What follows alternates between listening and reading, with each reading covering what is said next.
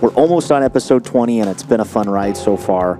We've had a few guests so far. We've got a few more slated, also coming up to, to record some future episodes. Uh, but I just wanted to put out the an open invite. If you're listening to this podcast and music is important to you or a song is important to you, whether you know Michael and I or not, we would love to be able to have a conversation and break down some music. Uh, please reach out to us. There's a couple different ways. Send us an email to songs we didn't write at gmail.com. No apostrophe between the N and the T. Again, that's songs we didn't write at gmail.com. Or find me on Instagram. My username is Shaggy Verses. That's S H A G G Y V S. And you can send me a message through Instagram. We would love to meet with anybody on the planet. So whether we do it in person or over a virtual meeting, um, we've got the ability to record that way as well. So please reach out to us. For now, enjoy this most recent episode where we break down Pride and Joy by Brandi Carlile.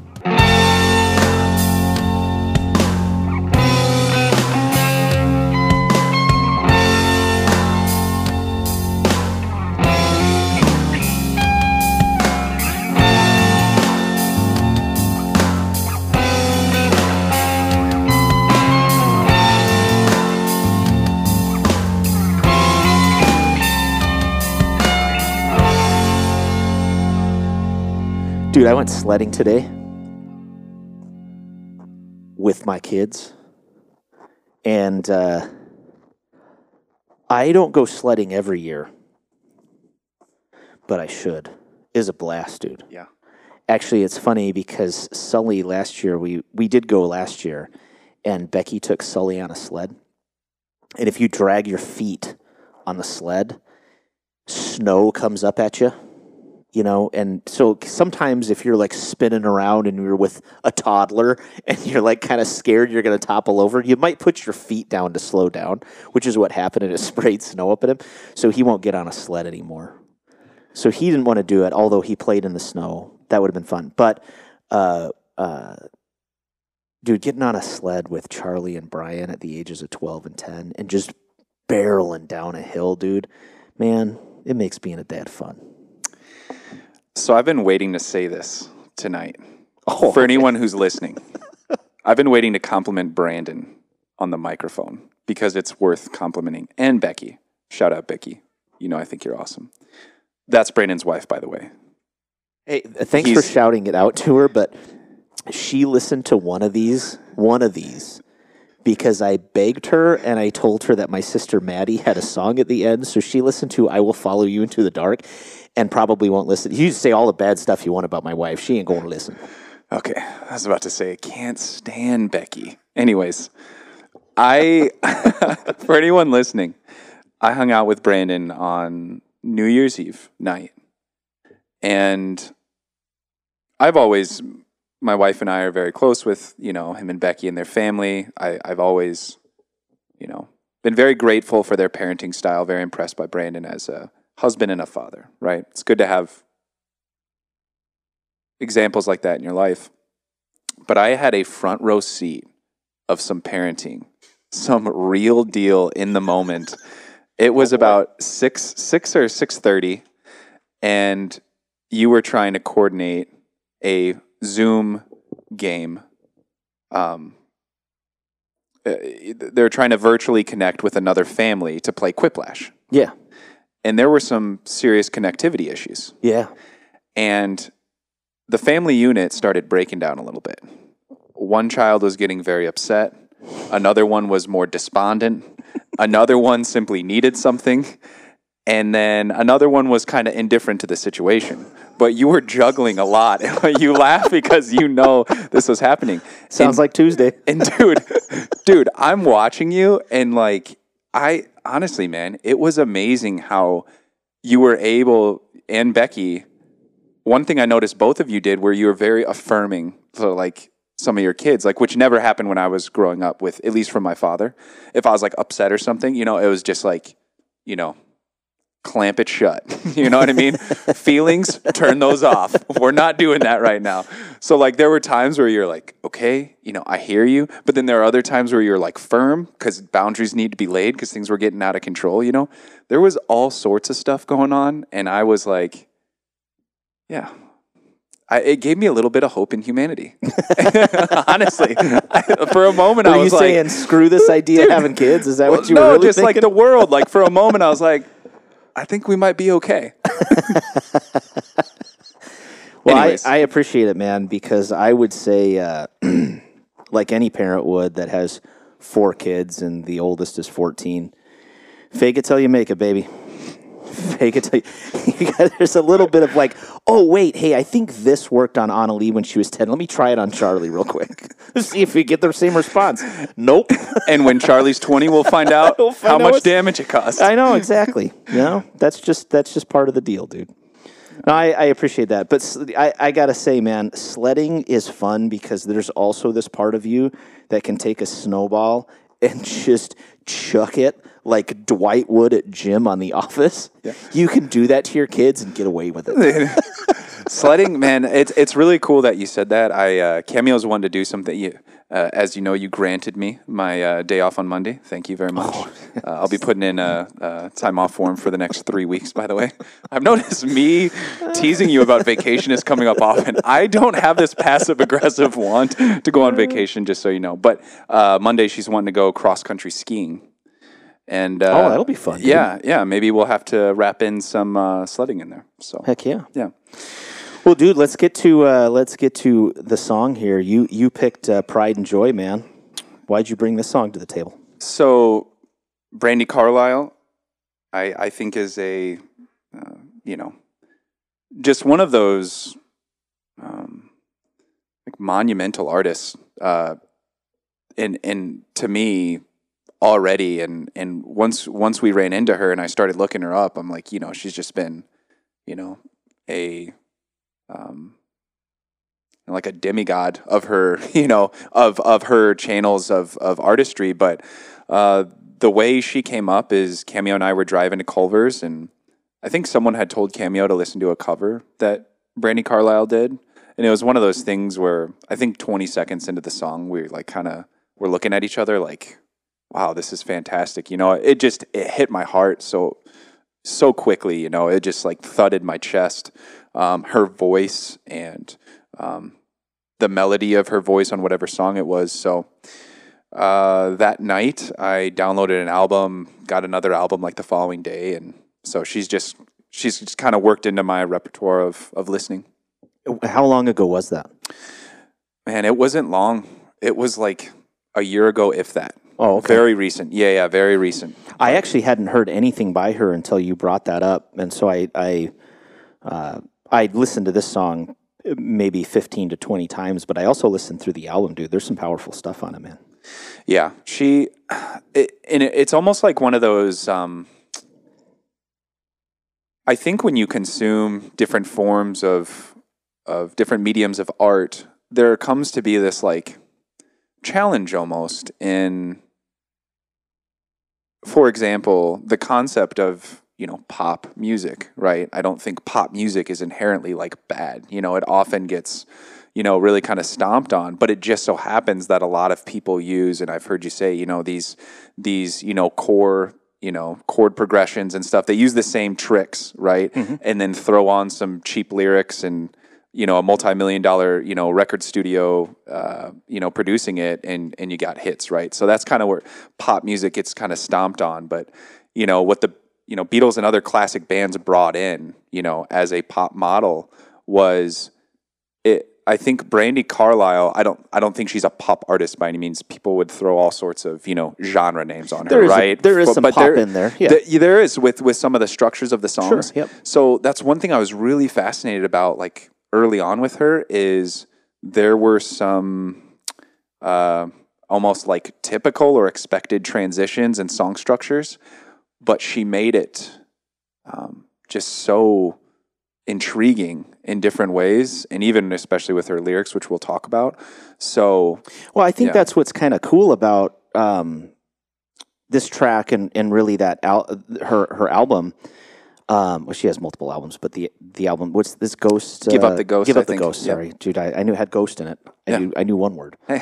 But uh, what's cool about this album, um, and really her music in general, is that it, it kind of it, a different way that I would explain pop music to somebody could be explained and like it could be used to explain her songs. And how that would be is like, okay, you can only have so many chord progressions, and you can only have so many chord progressions that sound kind of familiar in the listener's mind and and um, pleasing in the listener's mind. You can't just say you can't just play any random set of four chords and it's going to sound great, right? There's only so many that are going to be recognizable and and really pleasing to somebody's ear. And so if you're going to stay in that lane, the major separator is the voice of the person and that is why when people talk about artists or listen to music, they go right to the voice because we're, we're humans and you're connecting with another human. In the way that we're talking to each other right now, we're connecting. And in the way that you can begin to listen to even a podcast and the sound of somebody's voice that you listen to all the time and it becomes recognizable, there's this certain feeling of, of kind of home with that person.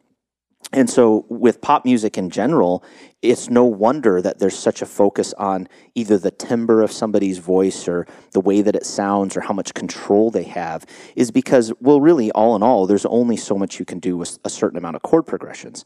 Now, you can also flip that on its head, and you have all different styles of drumming that could go along with those that could, you know, turn it from a from more of like a bluesy to more of like a heavy metal. Right? You could do all that. You can take the same kind of chord progression and put a whole different set of you know what what the drummer's doing, and it could be totally different. But um, that then you have you know so then you have some artists that are more indie or kind of emo or and, and they don't just do progressions you know they have guitar lines and they take it different places and shift between different modes but generally speaking in pop music you're going to be either in you know Ionian or Aeolian mode, you know, you might you might do other you know other different modes, but it's it's really just you're either in a minor key or a major key. Let's put it that way, and and uh, um, and then the voice is what people get attracted to. And so what's what is I mean what really stands out about this to me is I I don't think if uh, I think the tone of her voice and there's a there's a depth to it. There's a little bit of sorrow in it, and um, I don't think I would actually really like this album if her voice didn't have some depth and sorrow to it, and and it comes out in her lyrics. And without that, this would be uh, just truthfully speaking, this would be a very uninteresting album to me if her if her voice didn't have that kind of sorrow and, and depth to it, man. But it's funny how it turns that into not just okay now, but it's really, really good stuff. I mean, it's very, very good. I don't, I don't, I, I don't want you to take it the wrong way. That's just how my mind. That's how my mind works. It's even. I would actually say that about some uh, Pedro the Lion stuff, and you've heard me fanboy pretty dang hard about David Bazan. There are a couple of his songs that, if it wasn't, if, if he wasn't saying what he was saying or singing what he's singing, I don't think I'd really like the music. Right. You know. Yeah, no, it's and I didn't really know like, and we purposely avoided talking about it the other day because we knew we were going to chat about it, you know, and I'm sure we didn't want to because this is what we do. This is Yeah, why yeah. we started, you know, this, you know, doing this show because we love talking about these things. But Yeah. I wasn't really sure if you would like it or like it a lot or or or you know just a little bit. Um, so yeah, I don't take you know uh, offense at all. That's cool to hear that you really like I her. think. Yeah, it should, it should be. No, I, truthfully, I'm going to pick some songs that you're. I'm, and I may have already done it that you maybe don't really like. So no, that I, I'm with you, man. It doesn't matter what I think on these. So her voice, I, I was thinking while I was listening to this song too, and I kind of want to be careful about saying this. And let me go back to with with using the word pop. I I simply use the word pop music as a you know as a as a hinge so we could just open that door and kind of have that discussion because I'm not huge on genres. I really don't like I'm not much of a genre person. And I remember being annoyed with Josh Scogin like early on when I became just obsessed with him because there was this one interview and he was kind of being uh, dismissive about this guy just talking about genres. And the guy was kind of trying to pin down like what kind of music is this, having that kind of conversation, you know.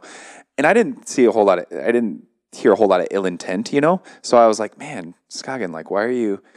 Um, but then I realized, like, I heard so many other interviews of him, and then I realized how um, encapsulating it, it was for people to just say, well, this is the kind of music this is, and, and, and what have you. And so, artists, you know, it can be very like annoying having people just call your music something. But at the same time, like, I wanted to use the word pop exactly what you just said because there's functions in this music that are consistent with, you know, um, pop music. But yeah, her voice, I'm going to go out on a limb here because there's plenty of exceptions to this rule. But when it comes to literature, when it comes to writing lyrics, and then especially how that sorrowful ache, you know, how that, um,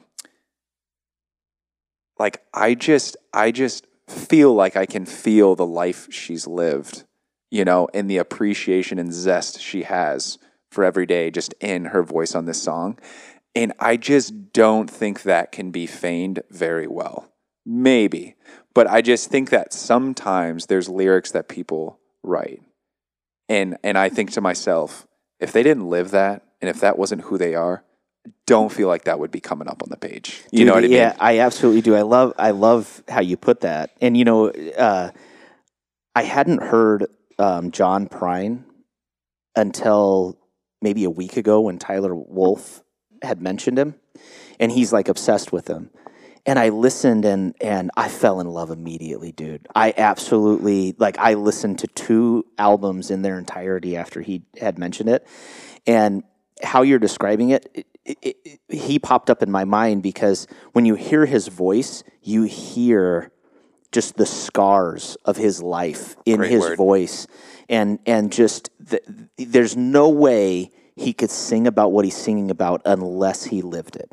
And it's like it, it just so when you when you talked about that it's funny because not every voice not not every voice at all will give you that. And i think maybe the most popular voice that i can think of that people might say that about would maybe be like johnny cash johnny cash has a voice that you're just like he lived the life that his voice sounds like. That to me would maybe be somewhat of the epitome of a voice that's like very well recognized by so many people, and it just has that timbre to it. That's like, yep, he lived that ache. Mm-hmm. Yeah, I, lo- I love that because I'll use that later on when you use the word scars. I, I think that's I think that's fantastic, uh, a fantastic way of saying it. So when I first heard this song, um, I don't know if I cried the first time I heard this song, but definitely by the second, and definitely many more times. I've had some really spiritual moments to this to this song, and her melody the melody of her voice when she just comes in, it just had me before much happened in the song. But also, I'm not a huge fan of, um, I'm not a huge fan of rhyme, but I do like it every once in a while, and especially if it's done well. Um, that that's pretty much goes without saying, but here, let me try and say that and not sound like a moron. You know, I usually don't like rhyme when it's not done well. That's a better way of saying it. I like steak, except when it's burned.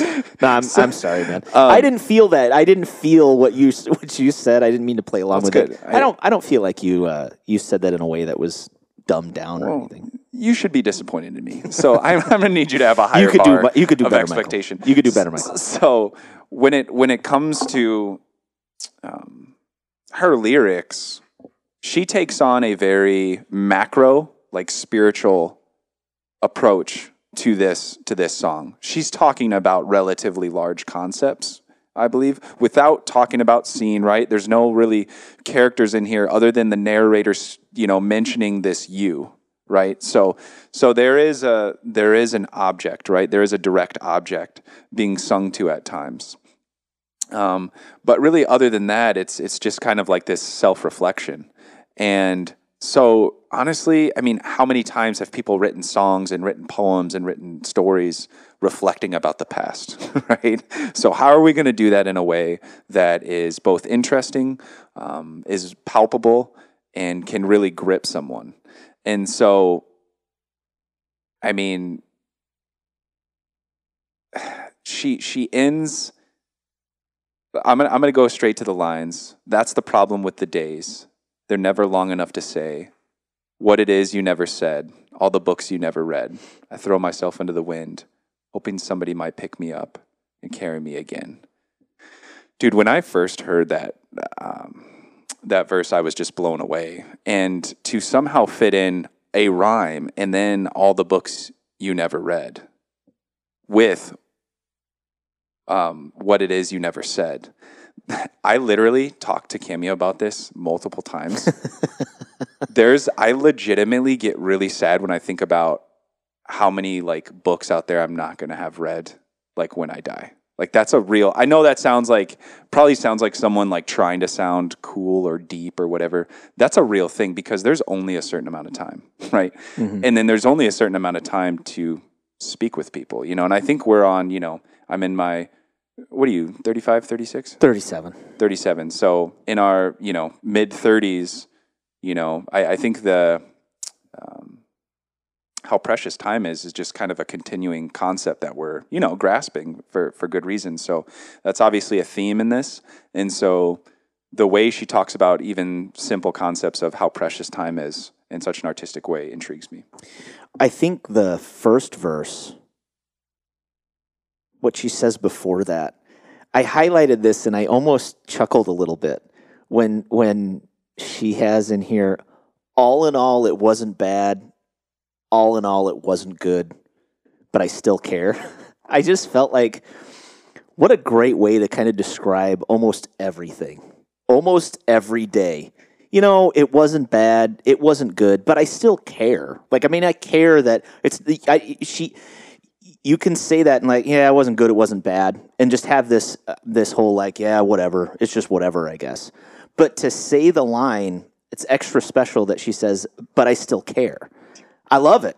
It's I love how she put that. I chuckled a little bit because I, I really felt like that was kind of a brilliant. Um, it really defines a bit of a positive person's outlook. It's like, yeah, it wasn't super great. It wasn't really bad, but I, I still care. I mean, I still want to do this. It's not like you know, ah, I guess it's not going to go anywhere. It's just take take me out now. You know, dude i, I got to cut it on that because i love that you pointed that out because that's one of my favorite concepts in this song and it does start with that line i didn't i honestly would have brought that up first but i had to look up the lyrics and Yeah. i had the other lyrics already copied on my notes her ending that first stanza with but i still care yeah, it brings this sincerity to this song that is so touching, you know, because it gets like real adult and wise real quick. you know what I mean? It is not this, you know, victimized, you know, angst.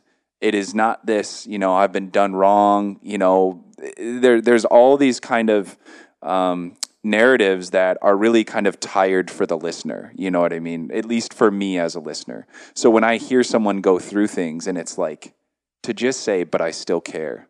Man, that, for some reason, it's just so powerful. And I think you're right. The way it pairs with her voice. Perhaps if her voice, you know, had a different timbre and she, you know, gave different inflections when she sang, perhaps it'd be different. But, um, anyways, So in this, who who I'm going to use your term, the narrator, because I love how you uh, I love how you define the narrator. Is you, you got to let the artist have room. Eh, it's cool. Yeah, it- it- why don't you say? Why do you say the narrator again in poetry? Yeah, so I, I was taught that it's important to refer to the speaker in at least in, in poetry and, and really in, in short form literature as the narrator because it's important to provide artists the space to not be directly spoken through, but to speak through different characters so that so that you're not consistently analyzing the character from the author's value system. See, I I love that because there there have been times that I've written a song and somebody listened to it and they're like, "Hey, can you tell me what that's about? What was going on?" And there's a part of me that's like I mean, I could tell you. I, I'm not saying that there's no meaning in there. But there is a part of you that's kind of like, dude, can't I just write a song about maybe this is the way somebody would feel if this happened? Like a love lost that I that was never my personal experience, but you want to try to put yourself in somebody else's shoes, see through their lens and maybe write it so it's this different character. And so you saying it that way, it's so funny because while that's a bit subconscious in my mind, we all do associate that the person singing the song, not even the person who wrote it, the person who's singing this song, this is their life experience. For whatever reason, it's because we're connecting. We're humans and we're connecting with another human song. And so you put them in that place. And I think that that's important. So when the narrator, to use your term, is is talking about you, because there's a you in this. I I really am interested. How do you interpret the you? Who is the you? Not necessarily. f- Maybe maybe both. I should I should actually clarify a little more. Who do you think the you was to her, to the narrator, and who is the you to you when you listen to this? That's a great question. And also, just to um, bring some resolve to not resolve, but just to tag along to what you were saying, I think often with songwriters too, they do sing about their own experiences. You know what I mean? So I don't think you know, and I think you're right. That Probably most of the time. yeah, most of the time. And so it's it's more like kind of just like my training and tendency, but it really helps me, you know, have uh, more of an unbiased approach when you're analyzing the song, the songwriting, because then you can focus on the character and theme a lot more instead of being kind of you know diluted by oh but but that didn't happen in their life so that must not be about that you know and i'm also a fan i know we've talked about this before but i want to answer your question by opening with the concept of the art transcending the artist I'm a big fan of that now. I wasn't before, but I think there is power in if the if the author had certain intention and meaning, but someone else got something different out of it, right? I don't think that that is a worthless interpretation, right? Because the simple concept of Brandi Carlile writing this song and me interpreting it how I do and how powerful that was for my life, I would I would be quite certain that if I told her like, "Hey, I totally missed the theme here, but this is what it did for me in in, in my life," she'd probably be like, "That's awesome." You know what Yeah. I mean? She wouldn't be like, "You know what? You need to go back and not have that cathartic moment because that's not what I meant." So, to answer your question, the you for the narrator, I, I it's tempting to to interpret it like this for me for the narrator in the where are you now? Do you let me down? Do you make me grieve for you? I feel like it then switches from one person to another person when it says, "Do I make you proud? Do you get me now? Am I your pride and joy?"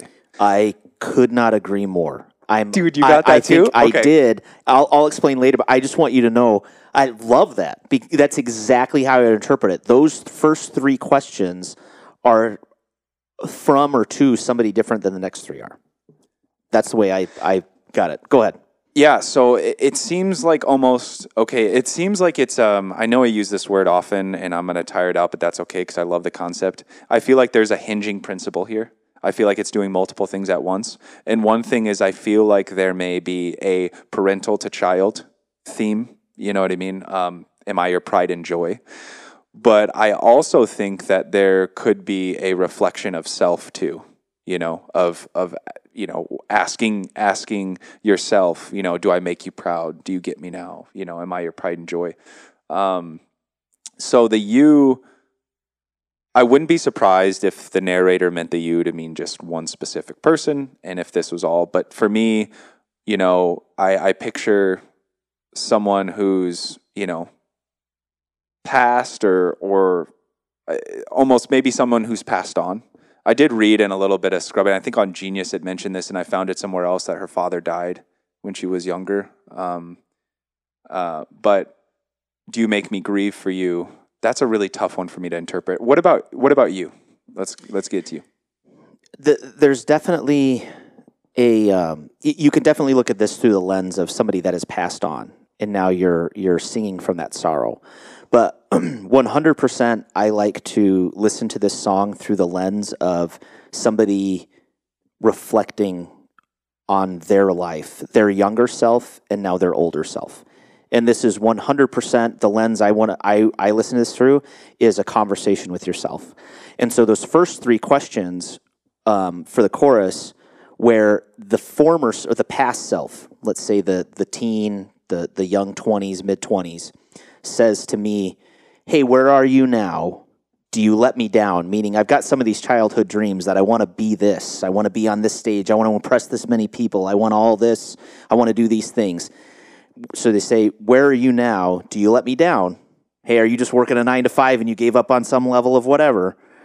uh, do you make me grieve for you, that former self? Should I be grieving for you because you didn't accomplish all the things you set out to accomplish earlier in life?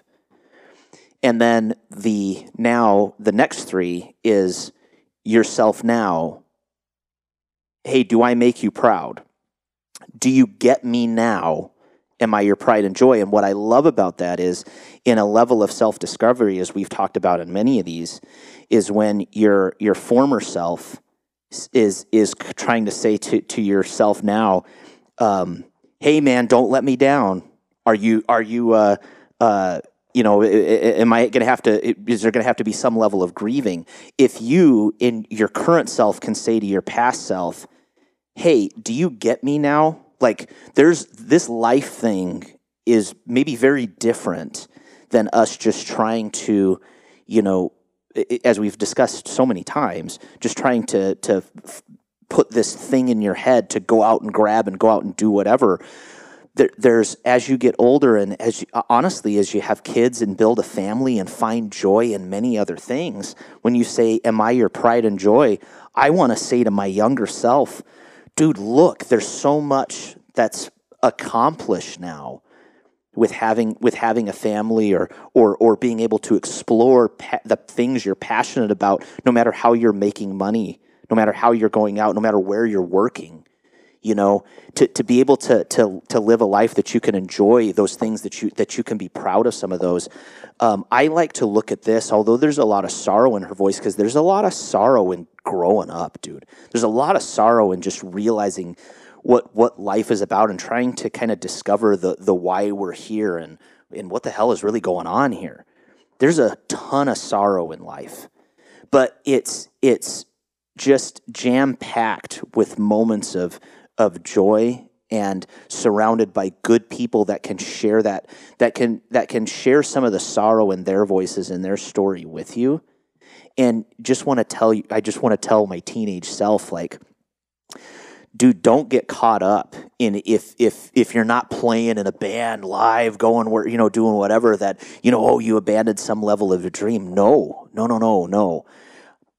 Am I your pride and joy? Check this thing out. And that's that's a bit of what I what I kind of see. And and yes, you could you could also you could really somebody could be uh, actually saying all of those statements to somebody that's passed on but in a way, my 18 year old self is dead, you know, and, and having that conversation and sorting out within yourself, you know, am I your pride and joy? And, and although it might be different than what your 18 year old self would have wanted you to be, oh man, I'd like to teach that kid a thing or two. so, yeah, I, man, we're just on the, we're just on the wavelength right now. So I'm to uh, enjoy it. But to that to that notion about the past reflection, um, this is my favorite lyric, and man, sometimes. Um, so, as an aspiring writer, there's a multitude of reactions I have when I come across literature that just gets me going. This is one of those things where it's like, man, I wish I would have wrote that. And I don't I don't get that. I really don't get that feeling often. My most common one when I'm confronted with just profoundly written sentences and just literature is like I'll never be like that. You know, like I'll never be able to write like that. It's like this whole process I got to work through. And it's like, that's fine. That's fine that you might not be, you know, some writing prodigy. like it's okay, you know? Um, so that's my whole, you know, stuff I got to work through. But all your mountains turn to rocks, all your oceans turn to drops. Man, I was just like, golly. And one of the things that. Dude, I, I, can I say, because I. Did you not like that part? No, no, no. This is so funny this is so funny. I love that you like that. I actually, in my mind, I knew you were going to mention those lyrics. Okay, first off, I already knew you were going to mention those lyrics, but I cannot get out of my head on that line. I can because rocks, and I love the imperfect rhyme of drops. Mm-hmm. Dude, I cannot get out of my mind that I want her to say, "All your mountains turn to rocks, all your oceans soak your socks." dude, I cannot get the word socks out of my head on that line. But it's a, it, I'm really, really sorry. to put that out in the ether and just sour your favorite lyrics. I'm so sorry, but it's one of the I have when we're breaking these down, I kind of have to say like my mind will not stop saying socks. it just will not stop. I can't get it to stop. Every time it goes there, I just like she's not going to say socks this time, and it's bothering me. But it would make no sense if she did. It's just I can't get it out of my head. I, that's why we have these. I have to let you know that. Dude, I hope there's a moment where I'm just having a really tough time and I turn brain, turn on Brandi Carlile specifically so I can get like a cry in or something. And and I think of that and it just makes my day because that's gonna happen Oh, now, dude. You have I'm you so have sorry I put tainted that in the- I you have tainted that part and and I'm I hoping it turns out okay. I I, hope this it turns out okay because it might not.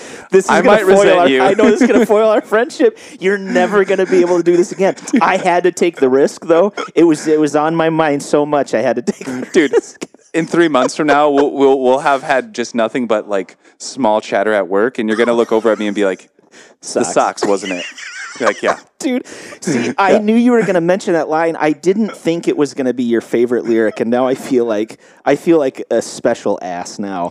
But uh, no, that's great. it in in in all sincerity, though, it really is the all your mountains turn to rocks and all your oceans turn to drops. Really is uh, uh, a fantastic lyric, dude. All your oceans turn to drops is such a great line, dude. And I wonder. Okay, I, th- I think there's a number of things at play there, but one of the one of the things I wonder is if that struck me as that kind of phenomenon. I don't know if you've ever experienced this. I've not experienced this much, honestly, because growing up in a military family, I moved a lot, so I haven't returned to places where I was like really small, but. Even when I was in ninth and tenth grade, Janesville, Wisconsin, and then I, I moved out of state and came back, things that I remember being larger were smaller, you know, and less intense. Dude, yeah. That- I had that same moment. I went to Utah and I saw my grandma's house, and I remember being at this massive place, and it was tiny. It's crazy. It is. It's a it's a it's a really crazy phenomenon. Um, I experienced it.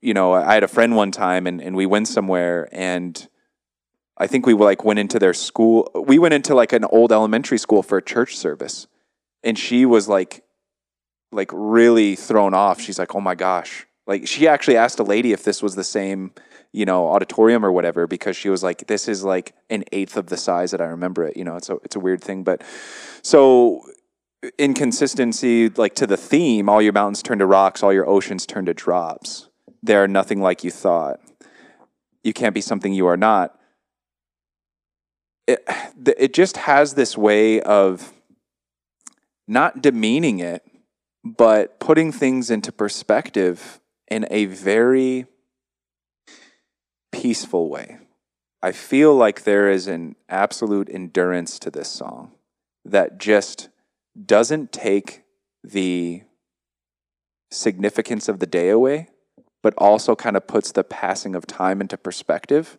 And there is a sadness, and I think it was Dostoevsky that um, made a, a comment somewhere along the lines of like, I don't understand how people can live in this world and not have a deep sadness, you know? Hmm. And, you know, many of us are fortunate to not, you know, have to have to deal with a lot of you know plight like right in front of us you know on the day to day but even you know man even even us that you know don't have to worry about our next meal or our next place to sleep or whatever like i'm there's, i'm a, a, there's a burden. there there's there's Yeah. a burden and there's just all different sorts of spiritual problems and different levels like when people when people you know kind of you know talk about people with a lot more money and a lot more this and a lot more that you know I, one of the thoughts that i have is like well those people commit suicide too you know what i No, mean really. those people are on this earth and so they still have those those really strong voids in their life too you know That's how I actually. That's how I define a demon. I, I mean, whatever anybody would think a demon is, that that's exactly what a demon is to me. Is is just that that burden, that thing that you're that you you do. Because, dude, you you could, you know, you could have a closet full of clothes and silk bed sheets and three cars in the garage, and but there's still a demon, dude. There's it's just there's something there. There's a sorrow that's there, and people deal with that. And it's it's it's how you can deal with that, and the people you can surround yourself with to to help to help get through those kinds of things, you know. And I, I want to get back a little bit to the uh, to that point that you made. You know, um, I, I find that it's it's funny because I haven't listened to this song as many times as you. I'm certain of it. Although I did listen to it, you know, the the the 15 to 20 times or so in preparation for this, just just playing it, playing it. But I just want to say I, I love how you pointed out in here that you know even though the theme for me that I love to listen to this through the lens of somebody with their former self. I mean, my goodness, that really helps reinforce it when it says all your mountains turn to rocks and all your oceans turn to drops because you're correct when you when you look at that childhood home that you thought you know in your mind man man it's 3000 square feet the way that it would feel in your mind is this has got to be a 3000 square foot home and then you look at it and it's 1300 square feet and you're just like whoa that's that is that parallel you know your, your mountains were rocks and your oceans were drops. Um, man I, I really like that thought. I didn't i didn't really grab that but it kind of it, it does help it does help add, add to that. I, I want to say um, though before it's funny this is the second time you've you've gone to a verse and i want to reference the one before it. Um, she puts in here uh, th- this is I, i'm going to get to my favorite lyric here um, my favorite lyric on this was uh, there are no warnings only signs then you know that you're you're um, then you know that you're alone. You're not a child anymore, but you're still scared. So when she says there are no warnings, only signs, um, and then you know that you're alone, that was a bit of kind of how even my deconstruction of my own faith and and just growing up was you know there aren't any warnings along the way you know there's no big red flashing lights this is an emergency but there's something that might have happened there's something that might have like said, okay, here's here's a little nugget of information that you can't realize or digest right now. But then maybe a couple years later, a few years later, you reflect back and you're like, oh, that was a sign. That was a that was kind of a little bit of of maybe a, a confirmation of a thought or of a feeling that you had some kind of a realization. And without giving a specific example, there are just these signs that were kind of like, okay, I'm alone. And so, how she puts this, there are no warnings, only signs. Then you know that you're alone. You're not a child anymore, but you're still scared. And I think in those short four sentences can be a little bit of a summation of kind of how I discovered my own walk with God. Was like, there were no major warnings that made me just ditch the idea but then, like, as soon as I kind of realized, all right, I'm putting a lot of my insecurities in life. Um, I think some of them really kind of, you know, my, my birth mother, I never really knew. I saw her when we moved from Utah to Wisconsin.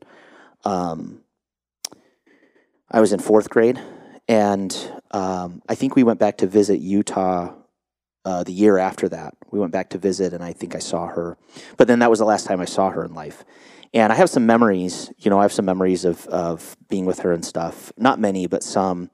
But like, I think there were some insecurities in that that probably at a young age in my formative years that I had to deal with. And I probably put some of those insecurities onto Christ when I was in, in the church. And so, because I didn't really know my birth mother, going through um, my walk with God when I began to question him, going about it alone. Look, I had great people in my life. I had I had my dad I could also rely on that I had great conversations with. But those insecurities that I had, maybe not knowing my birth mother, I couldn't then put those on my dad. I was I was kind of too old to. Like I just they didn't belong there. Maybe I would have done that if if like I didn't have if I didn't have Jesus or God to put those insecurities on, I probably would have put them on my dad or somebody else. And so I was too old to put them on somebody else. I, I was at this moment where I was just like, I, I, I have to take on those insecurities now because if I'm, if I'm going to question God or question my faith, I can't just find somebody else. I can't put them on my wife. I can't put them on my kids. I can't let them out in anger. I need to figure this out. And so um, I, I, I really, as I did some self discovery, I think that that's I think that that's kind of where I put some of those insecurities was was uh, was on God. And so when I questioned my idea of God, I had I, I had to I had to do something with those insecurities. And so there were these signs along the way of just kind of I just kind of had started to realize, oh, me acting in this way or memorizing these verses or getting a tattoo of this chapter of the Bible. Like there's there's certain things along the way that I just kind of began to realize like, oh, I'm putting some of my insecurities into this. There's there was there was a level of that. And uh, for her to put on here, you know, then you know that you're alone when you discover that. It's like, okay, it's just well, I can. Only a couple things you can do with that. You can drown in sorrow, or you can you can begin to love yourself and figure out how you can love yourself and uh, you're not a child anymore, but you're still scared. So those there's that's pretty beautifully written in here, man. I, I really think that that's there's there's some depth to that that you know I felt in my own life, and um, you know when when you when you're grown up and and you got to take on yourself, man, um, it's it's a scary thing, but dude. Just like becoming best friends with your enemy, dude, find a way to love yourself. Man find a way to love it. And you know she has a she has a lyric after the the mountains and oceans where she says life is not a looking glass. Don't get tangled in your past.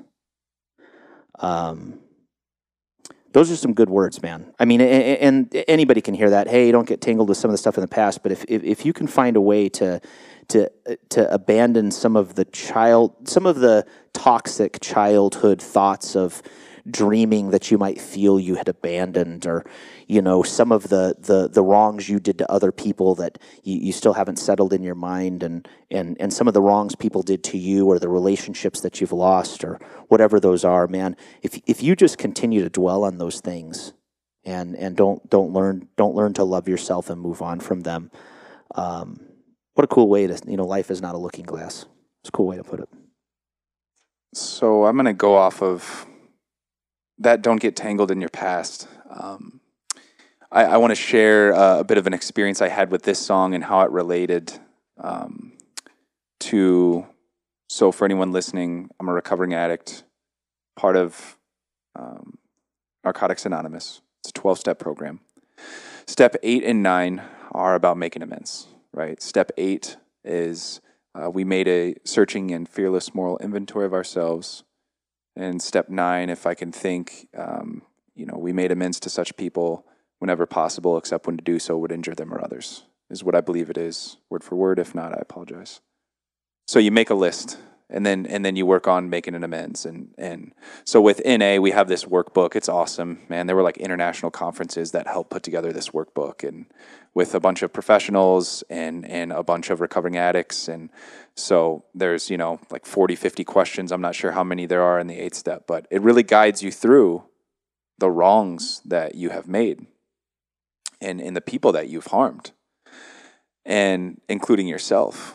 And I think this song has a lot to do with allowing ourselves to be wounded. And then through that, we can experience the healing. You know, so don't get tangled in your past. For me, I feel like one thing the narrator is saying is like, but allow the past to kind of take hold of you and allow it to do what it needs to do so that you don't get tangled up in it. You know, stop trying to control it, stop trying to feel it in certain ways or do certain things to smother it, right? Feel those wounds, right?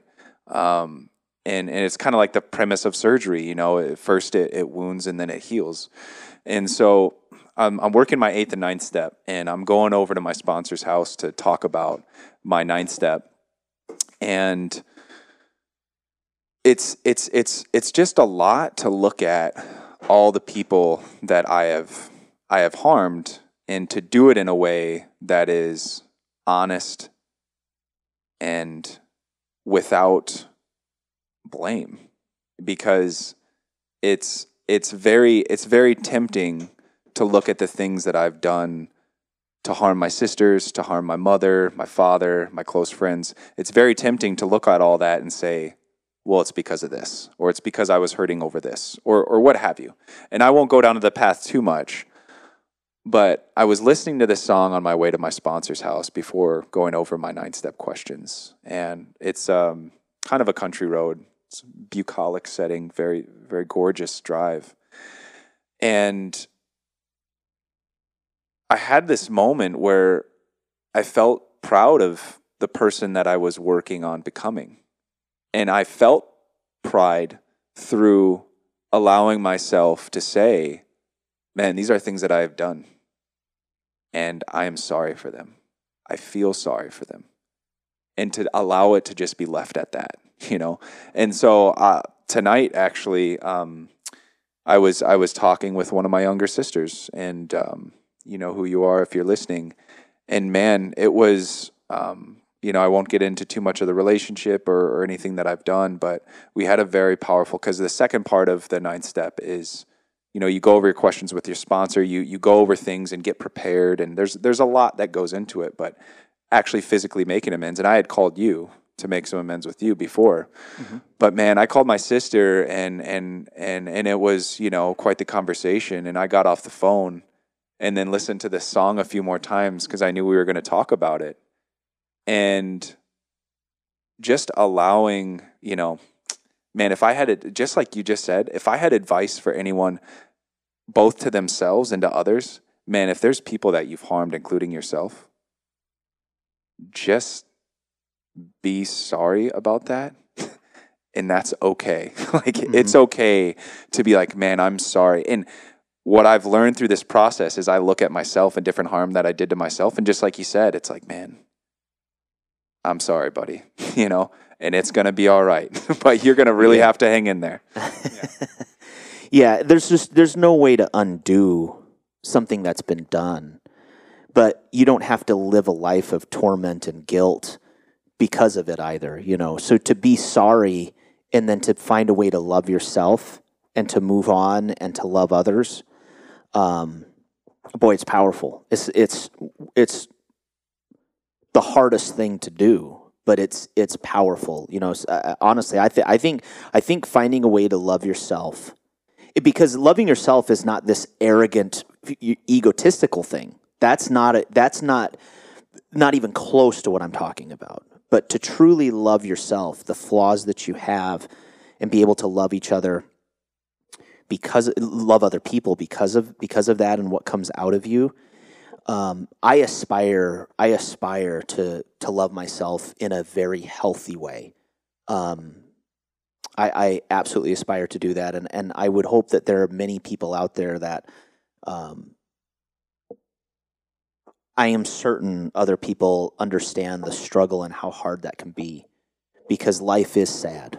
It it is it it, it is sad, um, and so uh, f- finding that and some some peace within yourself is is imperative. Um, I, look, we haven't talked at all about the music, and I don't think we have too much because I think the power behind the song it's it's in the the lyrics and in the timbre in her voice. And so I think we've we've done the song justice for what it was trying to accomplish, in my opinion. I, I would say my favorite musical element in this is the piano, and the reason I think it's the piano, it's funny. My favorite moment is actually at 12 seconds into the song, and I'll tell you why. Uh, when that piano comes in, it makes me like the song because you don't get to hear her voice. And I look, my introduction to Brandi Carlile was you saying, "Hey, I want to do this song." So I'd never heard any of her music, and so this is the first song I had ever heard from her. And I, this is a problem with me, not with musicians in general or guitarists in general. My statement on this is is not from you know the guitar playing community by any means, but it is hard for me to listen to a song where the acoustic guitar is strumming on chords.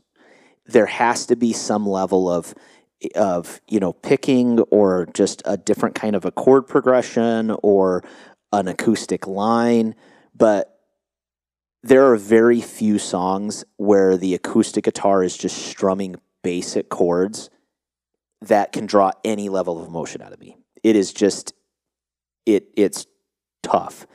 And so when that piano comes in, there was this sense of relief almost for me that was like, oh, yes, okay, okay, this isn't just going to be somebody singing over an acoustic guitar strumming chords because it would be hard for me to separate my, my mind from that.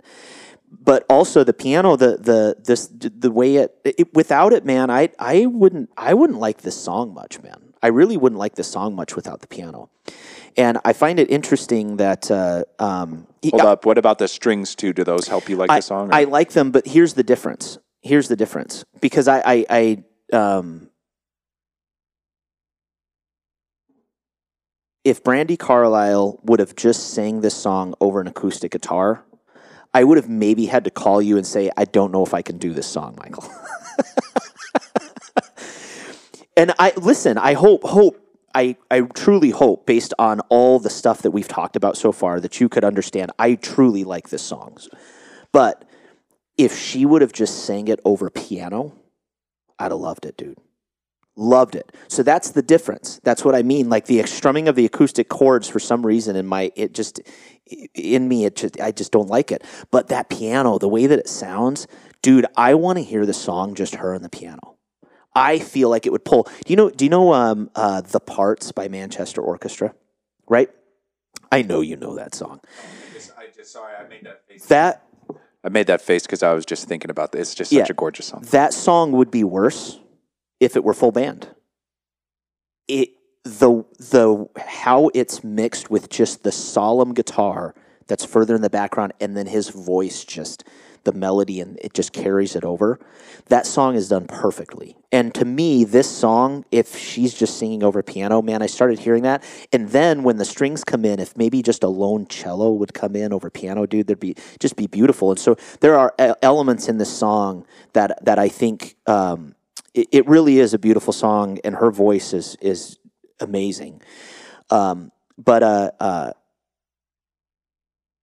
it, it, uh, this is I, I guess this is kind of a nerd level detail, although I don't think it's very nerdy. It's more of an observation. But uh, the choice of not having drums in this song is odd to me. And I find it funny because the, I, at first I thought, well, there's no percussion in this at all. But actually, in the second verse, it's indistinguishable to my ears. There's either a kick drum or it's a low tom. There's some kind of a drum, and it's providing just this, just just a, a, a simple, really low in the mix beat. And I had to push my headphones kind of close to my ears when I'm listening. I'm like, I got to make sure if I'm going to make the claim that this song has no percussion, I got to make sure there's none actually in here. And there actually is a drum just beating, whether it's a kick drum or a, or a, or a tom, um, for that second verse. But I can't even hear if it's in the end at all. When when and and what is providing the rhythm is uh, uh, the acoustic. Do you do you do you know what rhythm is, Michael? I believe so. Okay. I don't have it. I know that. No, it's, you know, it's basically a, a way to put it for this is there's got to be something that keeps a steady beat because there's a lot of instrumentation at the end, or there maybe a lot isn't the right way to put it, but with having multiple instruments going and there, there's something's got to carry the beat. Something's got to be the rhythm section, and it's it's the acoustic guitars, man. And acoustic guitars are fantastic for keeping rhythm. They really are because they're kind of a percussive instrument.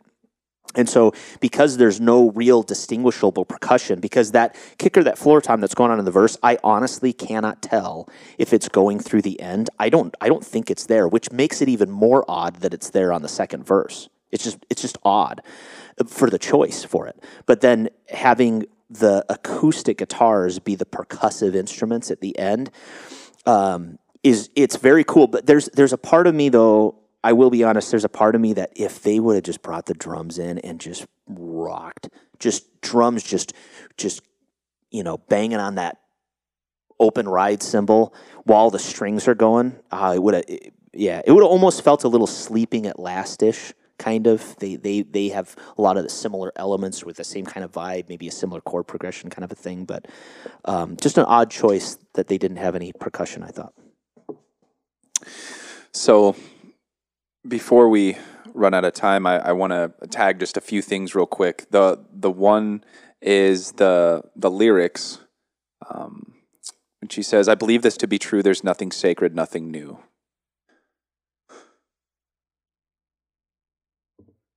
I'm going to refer to him as Jeff because that is his name. But he is my first literature professor and a huge, just a huge mentor continually in my life. We talk every month, and um, I have gleaned so much from him.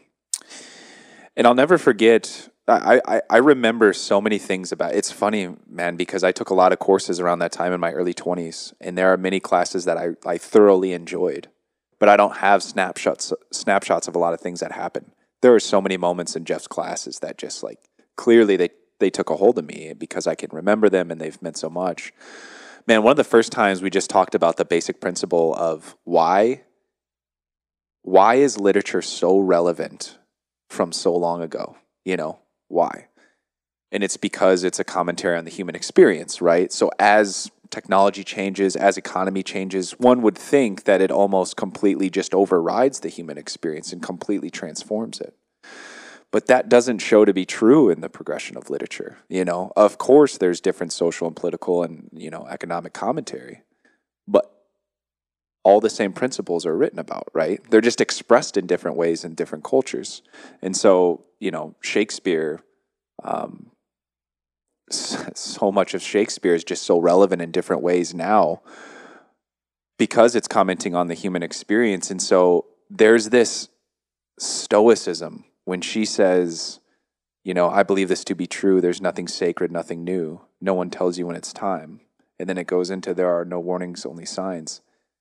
I don't feel like there's any sort of mocking or minimizing or anything like that.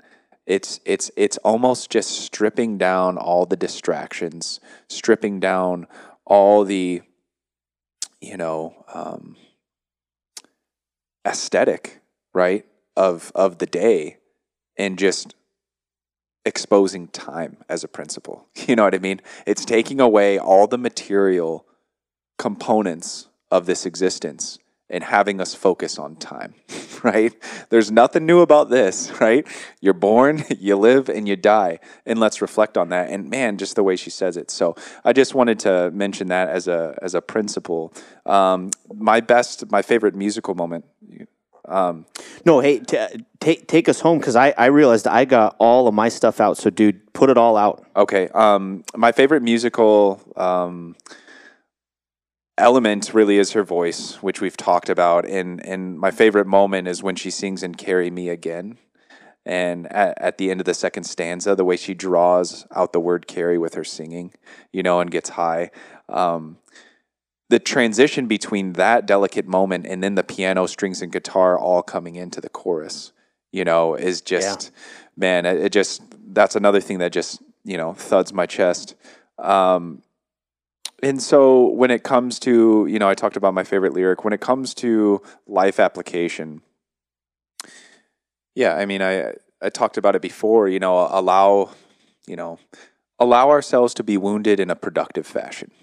Um, if that makes any sense, you know, it it it doesn't do yourself, you know, it doesn't do myself or anyone else much good if if I wallow for too long. And the word wallow, um, you know, we need to feel our feelings, right? Like I was, I was raised in an environment where, um, in in a pretty extreme way, that wasn't much of an option as a child, and so I've had to do some rewiring, you know, and yeah, it's it's very important to allow ourselves to feel offended, allow ourselves to be upset, all these things, right?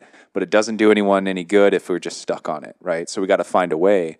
But with our past, I mean, man, who are we other than you know, a compilation of how we reconcile with our past. you know, it's yeah, it's essentially you know uh, who we are in many ways, and so allowing ourselves to feel the way we felt and be able to vocalize it. Um, there is a, at least for me, there is a freedom in that when we're able to do that. And and I will say, and this, this is just my personal experience. I don't think the song is speaking about this um, too much, but one thing I've learned in my experience in recovery and observation of others is um, resentments against yourself and others can just keep you really sick, you know, and you can't escape them. Just like you said, what's done is done. So if you hurt someone, if you wrong someone, if you wronged yourself, um, unless you address it, it it's it just festers. So, um, you know, I encourage myself and anyone else to do something about that. And and when doing something about that, uh, to get to give a lot of hope, man, I was really frightened when I started working on my eighth and ninth step because I was like, man, I did a lot of damage. And I'm not going to feel too good about myself as a person when I'm done with this. And I'm kind of scared of that because I'm a hmm. really, you know, I, man, I've had some some seriously negative, you know, self thought. You know, you, you know my past, so I was like, man, I hope this doesn't kind of wreck me, but it's been pretty liberating. So Well, I I appreciate you sharing that. I think what's cool about this too, man, is um, you know we purposefully chose some of the first songs we were breaking down. We purposefully chose some some artists and some songs that we both would be like, all right, we know we can talk about these. We we both really like them, and to have you share an artist in Brandi Carlile that I hadn't listened to, I think is uh, kind of a it's it's a fun it's a fun challenge as as it was a fun challenge for me because I had a I had to kind of listen and put something together and it kind of the, the whole the whole format of how this has turned out I look forward to hearing more new music through this. And and not only hearing it but truly listening to it. And and hearing what they have to say and and kind of it's it's a window while you and I know each other very well and we could have very candid conversations it's almost like another window to peek through. Because some of the topics that it brings up sure we discuss some things here and there but um, to hear a song so meaningful to you and uh, uh, to be able to kind of experience why with you and and and and hear how it hear how it comes out of you, man. I think a cool side effect from this is being able to hear new good music that although we've known each other for a while. Um, I, I, I just I love that I love that we're able to do this and that you were able to bring a song that was even new to me and, and, and for us to do this band. what a cool side effect I'll be able to discover even new music through this so I appreciate it yeah, hey man, I, I do too. The same is happening for me.